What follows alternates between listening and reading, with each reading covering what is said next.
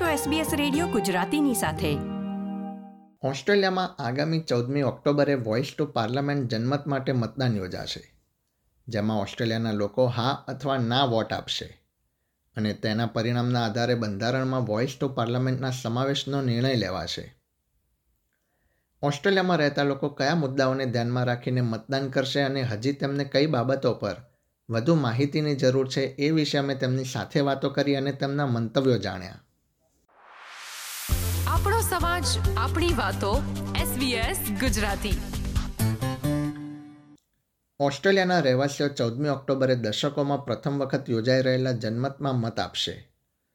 જનમતના વિષય પર એક નજર કરીએ તો ઓસ્ટ્રેલિયન્સ વોઇસ ટુ પાર્લામેન્ટ માટે હા અથવા ના મત આપશે અને તેના આધારે વોઇસનું ભવિષ્ય નક્કી થશે, જે સૂચિત સ્વતંત્ર અને કાયમી સલાહકાર સંસ્થા બનશે.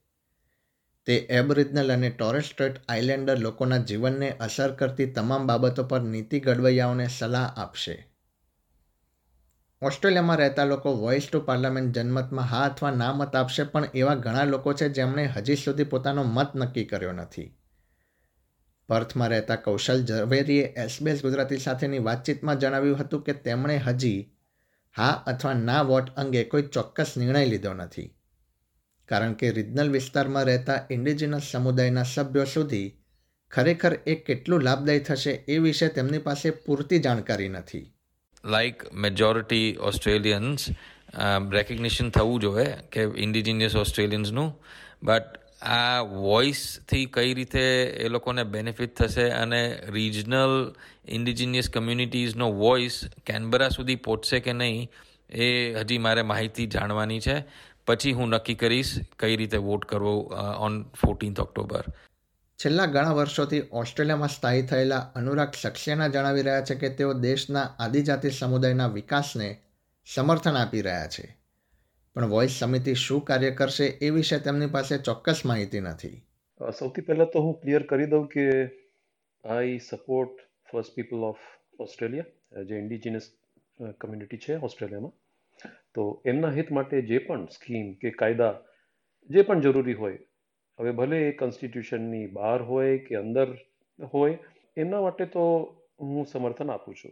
પણ અત્યાર સુધી મને એ સમજાયું નથી કે શું પ્રસ્તાવિત કરવામાં આવી રહ્યું છે અને એનો અમલ કેવી રીતે થશે. અને જે પ્રસ્તાવ છે એની ઉપર સંશોધન કરવામાં આવ્યું છે કે નહીં? જે સંશોધન છે જે પણ ડિટેલ રિપોર્ટ્સ જે પણ વિગતો છે, એ અત્યાર સુધી મેં કંઈ કોઈ ટીવી પર કે રેડિયો પર મેં સાંભળી નથી. હવે બીજી વાત. અહીંયા બે મુદ્દા છે. વોઇસ રિફંડ જે રિફરન્ડમ છે, પહેલું ઉલુરુ સ્ટેટમેન્ટનું ઇન્ક્લુઝન હવે આપણે જાણીએ કે ઉલુરુ સ્ટેટમેન્ટ એકસો દસ પાણાનું એક ડોક્યુમેન્ટ છે. તો મને એ ખબર નથી કે એ કમ્પ્લીટ ઇમ્પ્લિમેન્ટેશન છે કે પાર્શિયલ ઇમ્પ્લિમેન્ટેશન છે. અને જે પાર્શિયલ ઇમ્પ્લિમેન્ટેશન હોય, તો એ જાણવા, એ જરૂરી છે જાણવાનું કે પાર્શિયલ ઇમ્પ્લિમેન્ટેશનમાં કયા મુદ્દા, કયા પોઈન્ટ્સ એ ઇન્ક્લુડ કરવામાં આવશે અને એનાથી શું ભલું થશે? બીજી વાત, જે બીજો પોઈન્ટ છે, એ છે વોઇસ કમિટીની સ્થાપના કોન્સ્ટિટ્યુશનની અંદર. વોઇસ કમિટી શું કરશે? એ સરકારને સલાહ આપશે. પણ મારી જાણકારી અનુસાર એ કમિટી તો અત્યારે પણ કેનબેરામાં છે. સરકારને સલાહ આપી રહી છે. તો મારે એ પૂછવું છે કે જે પહેલાંથી જ છે, તો પછી એને કોન્સ્ટિટ્યુશનમાં ઇન્ક્લુડ કરીને શું ફાયદો થશે? એ અત્યારે મને ક્લિયર નથી. તો એટલા માટે હું અનડિસાઇડેડ છું. વોઇસ ટુ પાર્લામેન્ટ જનમતના પરિણામના આધારે દેશના આદિજાતિ સમુદાયને લગતી બાબતોનો નિર્ણય લેવાશે અને પરિણામ બંધારણમાં ફેરફાર કરશે. એટલે જ મનીષ પટેલ જણાવી રહ્યા છે કે તેમણે મતદાન વિશે કોઈ ચોક્કસ નિર્ણય લીધો નથી. આગામી વોઇસ રેફરેન્ડમ વિશે મેં મીડિયા અને ઇન્ટરનેટ દ્વારા જાણકારી મેળવ, મેળવી છે, પણ હજી કોઈ તરફ મતદાન કરવું તેનો નિર્ણય લીધો નથી. કારણ કે આ ખૂબ જ અગત્યનો નિર્ણય છે જે આપણા ઓસ્ટ્રેલિયાના બંધારણમાં ફેરફાર કરશે, જે આપણી અને આપણી બધી ભવિષ્યની પેઢીઓને પણ અસર કરશે. બે હજાર સત્તરમાં બસો પચાસ એચસી પ્રતિનિધિઓએ ભેગા મળીને ઘણી બધી મંત્રણાઓ પછી ઉલરુ સ્ટેટમેન્ટ ઓફ હાર્ટની રચના કરી છે અને એના એક ભાગ રૂપે વર્તમાન લેબર ગવર્મેન્ટે આ પ્રસ્તાવ મૂક્યો છે. લેબર આના પક્ષમાં છે અને ઇન જનરલ લિબરલ આના વિરુદ્ધમાં છે. જો પ્રસ્તાવ પાસ થશે તો દેશભરના પ્રતિનિધિઓની એચસીની એક નવી કમિટીની રચના થશે. જેના પાવર્સ પ્રમાણે તેઓ એક્ઝિક્યુટિવ ગવર્મેન્ટને એબોરિજિનને લાગતા વળગતા બધા જ નિર્ણયોમાં સલાહ સૂચનો આપી શકશે, જે સરકાર પર બાધ્ય રહેશે. અને એ નવી કમિટીના પાવર્સ પાર્લામેન્ટ નહીં, પણ હાઈકોર્ટ નક્કી કરશે. નો વટ અથવા તો વિરુદ્ધ કરવાવાળાઓનો અભિપ્રાય છે કે અત્યારે ઓલરેડી બાર પ્લસ એબોરિજિનલના પ્રતિનિધિઓ પાર્લામેન્ટમાં છે જ. અને ઘણી બધી એબોરિજિનલની કમિટીઓ અસ્તિત્વમાં છે. આ સ્પેશિયલ પાવર્સ આપવાથી દેશ, દેશના આપણે એક તરફથી વિભાજિત કરી રહ્યા છીએ. આ વોટિંગ પાછળ અંદાજે ત્રણસો મિલિયન ડોલર્સનો ખર્ચો થશે. જે ના કરીએ તો આ ફંડ એબોરિજિનલ પાછળ વાપરી શકાય. બીજું કે કમિટીના પાવર્સ એની રચના, એમાં કેટલા પ્રતિનિધિઓ હશે અને એમને કઈ રીતે ચૂંટવામાં આવશે, તે વિશે સરકારે કોઈ જ વિગતો બહાર નથી પાડી. લીગલી પણ આમાં રિસ્ક છે. કારણ કે કમિટીને કન્સલ્ટ કરવામાં ઘણો સમય જઈ શકે અને તેથી ઘણા બધા નિર્ણયો લેવામાં વાર પણ થઈ શકે. એક રાષ્ટ્રમાં દરેકને એક સરખા રાઇટ્સ હોવા જોઈએ. પછી તે એબોરિજિનલ હોય, અહીંના વાસીઓ હોય કે નવા માઇગ્રન્ટ કે જે ઓસ્ટ્રેલિયન સિટીઝનશીપ લે. મારું હજુ થોડું રિસર્ચ બાકી છે, પણ બધાને વિનંતી કરીશ કે બધા થોડો સમય ફાળવીને આમાં રિસર્ચ કરીને, સમજી વિચારીને, આપણી પાછળની પેઢીનો વિચાર કરીને મતદાન કરે. ઓસ્ટ્રેલિયામાં અત્યાર સુધીમાં ચુમ્માલીસ જનમત યોજાઈ ગયા છે અને જેમાંથી ફક્ત આઠ જનમતને જ બહુમતી મળી છે. છેલ્લે ઓસ્ટ્રેલિયામાં વર્ષ ઓગણીસો નવ્વાણુંમાં જનમત યોજાયો હતો. આગામી ચૌદમી ઓક્ટોબરના રોજ યોજાનારો જનમત દેશમાં ચોવીસ વર્ષમાં યોજાઈ રહેલો પ્રથમ જનમત હશે. મતલબ કે મોટાભાગના લોકો જનમતમાં પ્રથમ વખત મત આપશે. રામકૃષ્ણ બંસલ જણાવી રહ્યા છે કે મત નક્કી કરવામાં મદદ મળે એ માટે તેમને કેટલીક માહિતીની જરૂર છે. જેમ કે વોઇસ કમિટી કેવી રીતે કાર્ય કરશે અને એબરિજનલ સમુદાય અને ઓસ્ટ્રેલિયાના લોકોને કેવી રીતે એની અસર થશે. એ વિશે જાણકારી મળ્યા બાદ તેઓ મત આપવા અંગે કોઈ ચોક્કસ નિર્ણય લેશે. હું આગામી જે વોઇસ રેફરન્ડમ આવવાનો છે એ બાબત વાકેફ છું. મેં હજુ નક્કી નથી કર્યું કે હું મતદાન કેવી રીતે કરીશ. મારે સૂચિત વોઇસ અને તેના સંભવિત અસરો વિશે વધુ જાણવાની જરૂર છે. મને આ નિર્ણય લેવામાં મદદ થાય એ માટે અમુક માહિતીની જરૂર છે, જેમ કે સૂચિત વોઇસની સ્પેસિફિક પાવર્સ અને જવાબદારીઓ શું છે? વોઇસ માટે લોકો કેવી રીતે પસંદ કરવામાં આવશે અને તે કેવી રીતે કામ કરશે? સાથે સાથે સૂચિત વોઇસનો એબોરિજિનલ લોકો અને ઓસ્ટ્રેલિયા પર સમગ્રપણે શું સંભવિત અસર થઈ શકે છે. અને સૂચિત વોઇસ માટેના તર્કો શું છે? તેના વિરુદ્ધ શું તર્ક છે?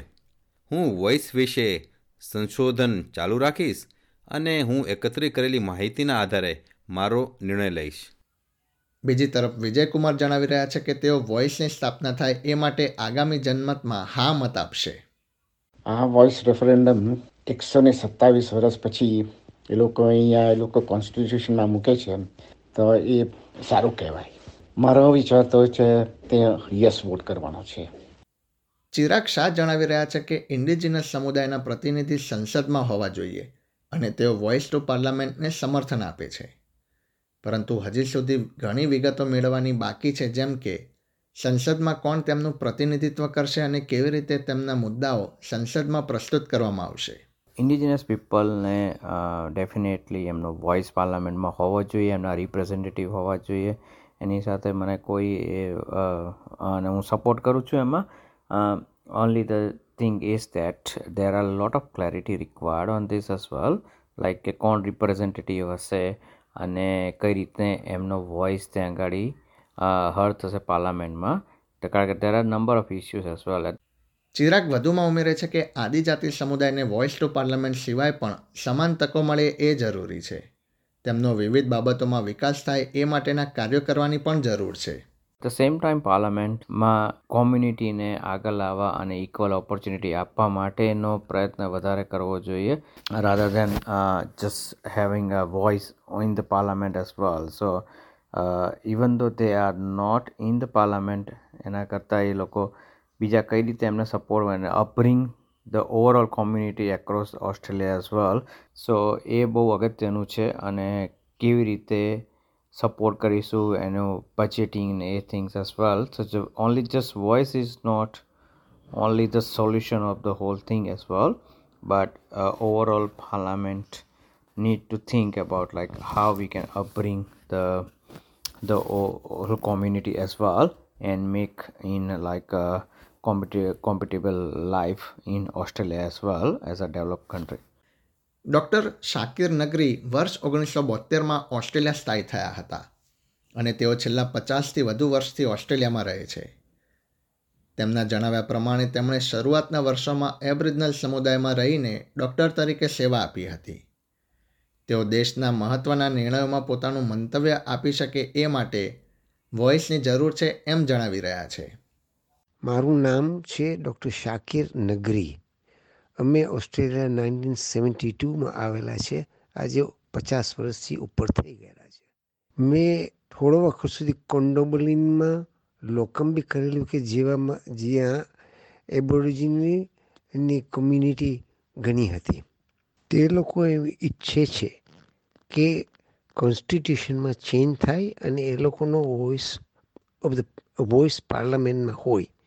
શું કામ કે જે કંઈ નવા લો પાર્લામેન્ટમાં થતા હોય, ખાસ કરીને લેન્ડ લો હેલ્થ એજ્યુકેશન તે બારામાં એ લોકોને થોડું પોતે પોતાની કોમ્યુનિટી વાસ્તે સારું થાય, તો એ લોકો તે ઇનપુટ આપે.